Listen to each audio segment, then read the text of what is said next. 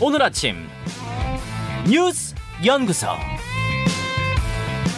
오늘 아침 뉴스의 맥을 짚어드리는 시간 뉴스 연구소 오늘도 두 분의 연구위원 함께합니다. CBS 조태임 기자, 뉴스톱 김준일 대표 어서 오십시오. 안녕하세요. 예, 그 미국의 중간 선거 소식은 잠시 후에 미국 연결했을 때 좀 자세히 듣기로 하고 어 우리는 다른 이슈부터 가죠. 네, MBC 기자는 전용기 탑승 불가.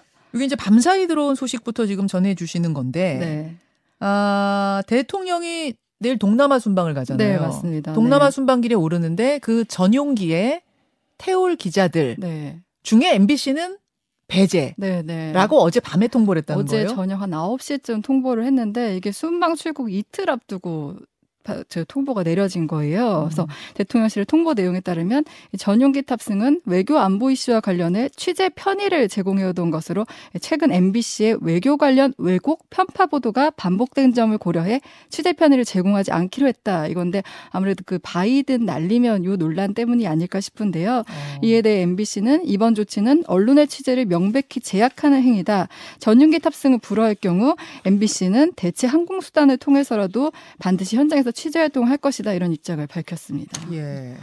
요게 어제 밤에 이제 문자로 어, 공지가 되면서 뭐 MBC뿐만 아니라 기자들 세계가 굉장히 술렁였다고 그러던데요. 김준, 예. 김준 대표. 그러니까 미, 미국 사례를 좀 말씀드릴게요. 언론하고 정권하고 언론하고 갈등 빚는 거는 비일비재하잖아요. 예를 들면 바이든 대통령도 올해 초에 폭스뉴스 기자 뭐 있는데 안들 뭐 마이크가 꺼진 줄 알고 뭐 스튜피드 뭐 멍청한 뭐 이런 음. 얘기 했다가 사과도 하고 그랬어요. 네네. 근데 이렇게 취재를 제한하는 거는 트럼프 대통령 사례를 좀 말씀드려야 될 것 같아요. 정확하게 4년 전인데 주- 그때 중간 선거 다음 날 뭐 이런 일이 있었어요. 2018년 11월 8일에 그러니까 C, CNN 기자가 백악관에서 네. 질문을 하는데 인턴이 와서 제지를 하니까 이렇게 좀 뿌리치고 얘기를 하는데 이거를 질문을 독점한다라고 하면서 CNN 기자를 백악관 출입을 정지시켜 버렸어요. 음. 백악관이 그러니까 정부가 그러니까 바로 소송에 들어갔습니다. CNN 이건 수정헌법 1호 위반이다.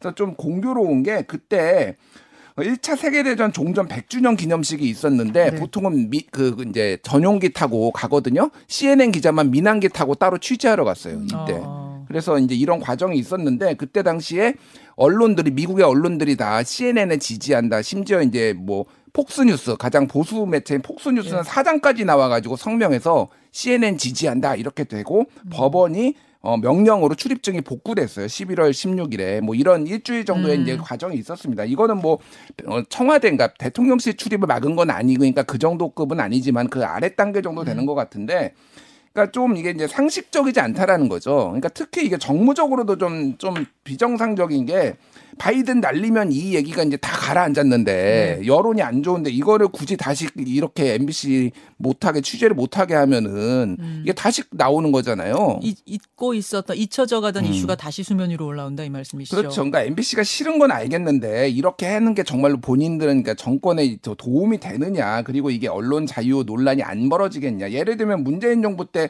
TV조선 출입 막았으면 어떻게 됐겠습니까? 그러니까 정무적으로도 그렇고 언론 자유도를 취- 막는 것도 그렇고 전체적으로 좀 잘못된 결정이다 이렇게 봐야 될 것 같습니다.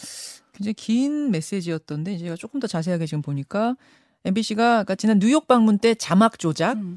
우방국과의 갈등 조장 시도, 대역임을 고려하지 않은 왜곡 편파 방송 등 일련의 사태에 대해 어떠한 시정 조치도 하지 않은 상태이기 때문이다. 뭐 이렇게 쭉. 그러니까 여기 보면은 자막 조작이 이제 바이든 날리면 그 이야기가 되는 거네요. 그러니까 굉장히 구체적으로 좀 적시를 했네요. 네, 그 네, 이유들에 네, 대해서. 네.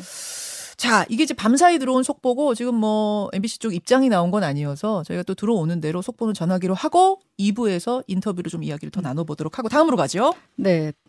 그 더불어민주당이 이제 그 야 3당 이태원 참사 관련해 국정조사 요구서를 제출했습니다. 그러니까 미- 국민의힘은 빠졌고요. 민주당, 정의당, 기본소득당이 이렇게 참여를 한 건데요. 네. 요구서에는 뭐 야 3당 의원들 포함 그리고 무소속 의원까지 해서 181명이 서명을 했습니다. 국정조사를 통해 이태원 참사 발생의 직간접 원인을 밝히고 이제 책임 소재를 규명하겠다는 건데요. 이 국정조사 요구서에는 지금 여당과 대통령실이 반발하고 있는 내용, 그러니까 예를 들면 뭐 대통령실 용산 이전으로 경호 인력이 과다하게 소요됐다. 또 마약 범죄 단속에 집중하느라 질서 유지 업무가 소홀했다. 이런 점들도 적혀 있습니다. 네. 조사 범위는 이제 관계된 모든 부처들인데 뭐 대통령실, 국무총리실, 행정안전부, 보건복지부, 서울시 용산구, 경찰청, 소방청 등이 포함됐습니다. 야3당은 오늘 본회의에 이제 국정조사 요구서를 보고한 뒤 조사위원회를 꾸려 조사계획서를 마련하고 이제 24일 예정된 본회의에서 이 조사계획서를 통과시킨다는 계획인데요. 예, 예. 여당은 지금 당연히 반대를 하고 있고요. 예. 주호영 원내대표는 국정조사에 참여하지 않겠다고 이렇게 밝혔습니다. 지금 수사가 되고 있기 때문에 국정조사를 하는 건 수사에 방해된다. 이건 어떤 정치적 의도가 있는 거다. 이렇게 주장을 하고 있는데요. 대통령실 관계자 역시 슬픔을 정치에 활용해서 안 된다. 이렇게 부정적 입장을 밝혔습니다. 예. 근데 조사 계획서는 이제 사실 제적 의원 과반이 동의하면 통과되기 그렇죠. 때문에 민주당 지금 169석이기 때문에 민주당 단독으로도 사실 처리가 가능해요. 그러니까 국정조사로 갈 수 있다는 거죠. 네네. 예. 그래서 어제 이재명 대표와 정의당 이정미 대표가 이제 비공개동을 가졌는데 음. 여기서 만약에 국민의힘이 동참하지 않는다면 야권 단독으로 국정조사를 관철해야 한다. 뭐 이런 뜻도 전한 것으로 전해집니다. 다만 이제 그렇게 될 경우에는 여당이 참여하지 않는 국정조사라서 과연 이제 실효성 음, 네네. 열리긴 열리는데 이게 실효성이 있겠는가 부분이 문제가 되기 네네. 때문에 가능하면 당연히 여당까지 같이 가자 이렇게 되는 건데 네. 자 김준일 대표 예. 여당 국민의힘이 끝까지 참여를 안 할까요? 혹시 한 변화의 가능성도 있다고 보세요? 일단 오늘 이제 본회의를 보고하는데 실제 본회의의 처리 방침은 24일이니까 딱 2주 후에 하는 거예요. 네. 2주 동안 협상하겠다. 일단 시간을 많이 여유 있게 넉넉하게 준 거죠. 2주. 예.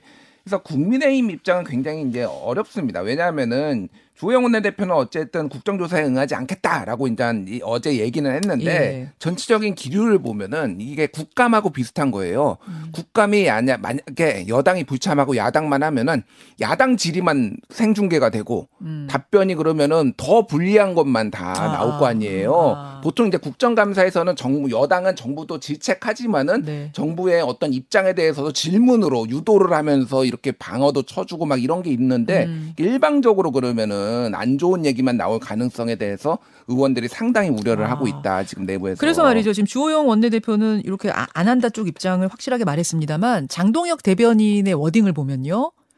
현재는 안 한다는 방침이다. 음. 뭐 이런 식으로 아직까지는 안 한다는 방침이다. 뉘앙스를 보면 지금은 안 한다는 방침이지만 계속 안 한다는 방침은 아닐 수도 있다라는 뉘앙스를 살짝 남겨요. 음, 기자들 네. 눈으로 보기에는 그런 게 좀 보이더라고요. 박정아 대변인도 어제 의원들 의견 수렴 과정을 거쳐야 할 사안이다. 라고 얘기를 해서 일단 내용을 좀 보고 예. 이제 돼야 될 것 같고 다만 이게 대통령실이 들어가다 보니까 이게 상당히 부담이에요. 그렇죠. 그 부분 이제 어떻게 할 것이냐 조금 이래저래 약간 고민이 좀 깊어질 것 같습니다. 그래요. 그래.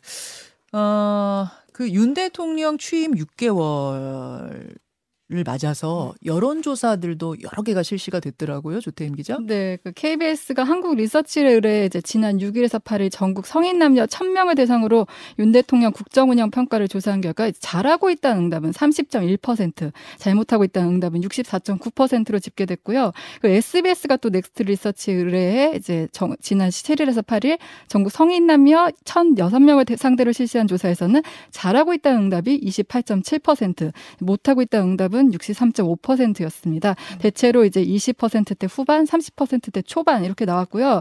그리고 이태원 참사에 대한 정부 대응에 대해서는 그 3사 그 여론조사를 보면 대체적으로 한 60%, 70%로 이제 부정적인 평가가 나왔습니다. 음, 예.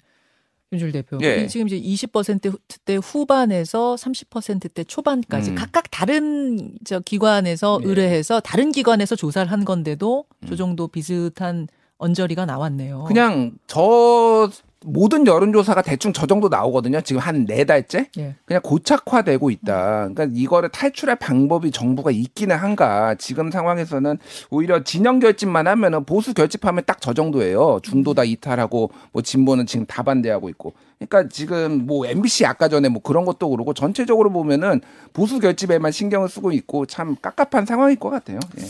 자, 이런 상황에서 어제 이재명 대표의 최측근입니다. 정진상 당대표 정무조정실장이에요. 지금 네. 직책은.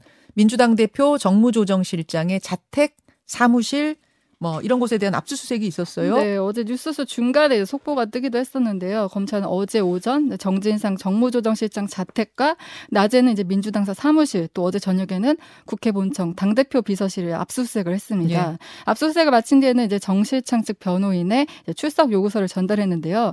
민주당은 당장 뭐 망신 주기용 압수수색이다. 어, 압수색을 통해 가져간 건 파일 몇 개와 메모 정도라며 정 실장 혐의와도 관련 없는 것이라 이렇게 비판을 하고 있습니다. 음. 하지만 민주당 내에서도 이제 전 실장에 대한 수사가 본격화하면서 이제 검찰 수사가 이 대표 턱밑까지 이르렀다 이런 우려는 나오고 있습니다. 네. 지금 검찰이 정 실장 집무실 등을 압수수색하면서 적용한 혐의는 네. 특정범죄 가중처벌법상 뇌물 및 부패방지법 위반입니다. 그러니까 압수수색이라는 건 그냥 검찰이 하겠다 해서 할 수 있는 게 아니라 네. 법원에서 영장을 영장, 보고 네.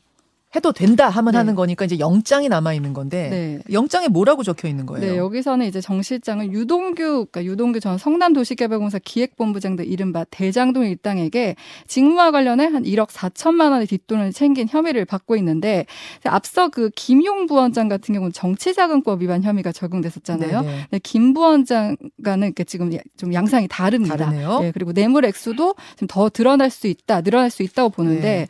검찰의 정 실장이 위례 대장동 사업 추진 당시 성남시에서 정책 보좌관 등을 지내면서 이제 업무상 알게 된 정보를 민간 업자에게 흘리고 금품을 받았다 이렇게 보고 있습니다. 그러니까 이 김용 부원장 때는 정치자금법, 그러니까 중간에 어떤 불법 대선 자금을 전달받아서 네. 뭐 이렇게 한 게 아니냐. 그렇게 그게 적혀. 있었던 네, 건데 네. 이번에는 개인이 뇌물을 받았다. 네. 일단 요걸로 압수수색이 들어간 거네요. 네, 그래서 예. 그 공소장 그 앞서 김부 김용 부원장 공소장에 보면은 김만배 씨가 소유한 대장동 사업 지분 49% 가운데 절반인 24.5% 이게 비용으로 하면 700억 원이거든요. 네. 이게 김용, 정진상, 유동규 소유라고 이제 기재한 사실도 좀 알려졌어요. 음. 이중 이제 비용들을 빼면 이제 428억 원이 되는데, 근데 이 대표가 대장동 의혹이 불거졌을 때 측근이라면 정진상, 김용 정도는 돼야지 않겠냐 이렇게 말했는데 이제 검찰의 칼날이 정말 이 대표를 향해 향하고 있다 이렇게 볼 수 있습니다. 예. 정진상 실장 압수수색 영장 그리고 김용 부원장은 이제 기소가 됐잖아요, 여러분. 기소가 되면서 그 공소장이 있는데 공소장이 어제 속속 공개가 됐어요, 김준일 대표. 예. 자, 이게 좀 그러니까 방금 말씀하셨듯이 좀 구분해서 봐야 돼요. 네. 지금 막 언론 보도가 막 쏟아지고 좀 엉켜 있어요. 엉켜 네, 좀 있는데 복잡해요. 예. 정진상 실장은 어쨌든 2014년에 과거에 뇌물을 받았다는 혐의고 김용은 최근에 작년에 정치자금을 수수 뇌물성 정치자금을 이제 어, 수수했다라는 그게 두 가지가 다른 거고 네. 그래서 일단 정진상 실장부터 말씀드리면은 네. 어제 이제 검찰이 압수수색 영장에다가 이재명과 정치적 공동체다 뭐 이런 표현을 썼어요. 근데. 적시를 했어요. 예, 예. 이재명, 정진상은 정치적 공동체다. 음. 근데 이게 웃긴 게 이를테면은 이게 정 이게 정치자금법 위반이 아니라 뇌물이잖아요. 네. 뇌물 개인적인 뇌물인데 이재명과 정치적 공동체인지 아닌지 여부가 중요한 거는 아닌 상황이에요. 그러니까 어. 예, 예, 물론 이게 정치 자금으로 쓰였다라고 하면 이게 굉장히 중요한 의미가 있는 거죠. 그러니까 약간 이게 언론 뭔가를 암시한 거 아니에요? 그러니까요. 근데 우리가 전체 full 영장을 보지 못했으니까. 음, 음, 음. 그러니까 이게 전체적으로 보면은 이재명으로 지금 이게 그 단순히 뇌물이지만 예. 이재명으로 칼끝을 향하고 있다는 검찰의 어떤 아. 의지 아니면은 검찰의 어떤 암시. 음. 암시, 뭐 이런 거를 했다라고 보면 될 것 같고 그래서 2014년에 그 돈을 받은 정황들을 굉장히 구체적으로 적시를 했다라고 합니다. 뭐 TV조선 취재 결과도 있고 그러는데 뭐 음. 술집을 거쳐서 돈 세탁을 했다, 뭐 CCTV를 피해서 정진상에게 전달했다, 뭐 이런 내용들이 있- 있는데 네. 그거는 이제 검찰 수사 결과로 봐야 될 것 같고 김용과 관련해서는 지금 어제 이제 나왔던 얘기가 네. 그 400억 대 428억 얘기가 나오고 있잖아요. 예, 예. 이게 그러니까 예전에 어제도 말씀드렸지만 700억 원 약정설에 있는데 각종 비용을 다 제하면은 나온 돈이 428억인데 이 돈을 지금 그 김만배 씨가 이제 마련을 해가지고 유동규와 그 세 명한테 이제 주기로 했다 이런 내용들이 지금 나오는 거잖아요. 자, 공소장에 적혀 있는 내용이라고 지금 보도가 되고 있는 건데요. 그렇죠. 예. 그래서 김만배의 지분 중에 절반을 음. 주겠다고 약속을 했는데 그 절반이 어느 정도냐면 비용 차감하고 나면 428억 원이다. 근데 김만배가 주겠다고 하고선 김만배는 주지 않았다. 지금 이런 거고 음. 남욱한테도 달라고 했는데 남욱은 이제 8억 정도를 넘긴 것이다. 음. 이렇게 지금 검찰은 보고 있다는 거죠. 그러니까 그게 이 대장동 사태가 너무 일찍 터져 버려 가지고 유원호일 유동규가 유원호일딩스를 만들어 가지고 거기에 한 30억 원 1차, 1차 투자를 받았고 예. 어, 추정키로 추후에 더 돈을 받기로 돼 있는데 대장동이 터져버리면서 그게 중단된 이런 정황이 있는 거죠. 그러니까 그렇게 지금 공소장에 적혀 예, 있다. 네. 흐름이 적혀 있다는 예, 얘기군요. 음. 예, 그런 식으로 이제 있어서 이 부분은 조금 논쟁이 있을 것 같아요. 뭐 민주당이나 이 당사자들은 다 부인하고 있기 때문에 주장만 있는 네. 거기 때문에 요건 좀 지켜봐야 될 것 같습니다. 알겠습니다. 어, 압수수색에 대해서도 지금 민주당 항의하고 있고 뭐 이런 지금 전국 상황입니다. 이런 전국 상황. 앞서 소개한 여론조사의 자세한 내용은 중앙여론조사심의위원회 홈페이지를 여러분 한 번 더 참고해서 자세하게 아, 그 개요들을 보시면 되겠습니다. 두 분 수고하셨습니다. 감사합니다. 김현정의 뉴스쇼는 시청자 여러분의 참여를 기다립니다. 구독과 좋아요, 댓글 잊지 않으셨죠? 알림 설정을 해두시면 평일 아침 7시 20분 실시간 라이브도 참여하실 수 있습니다.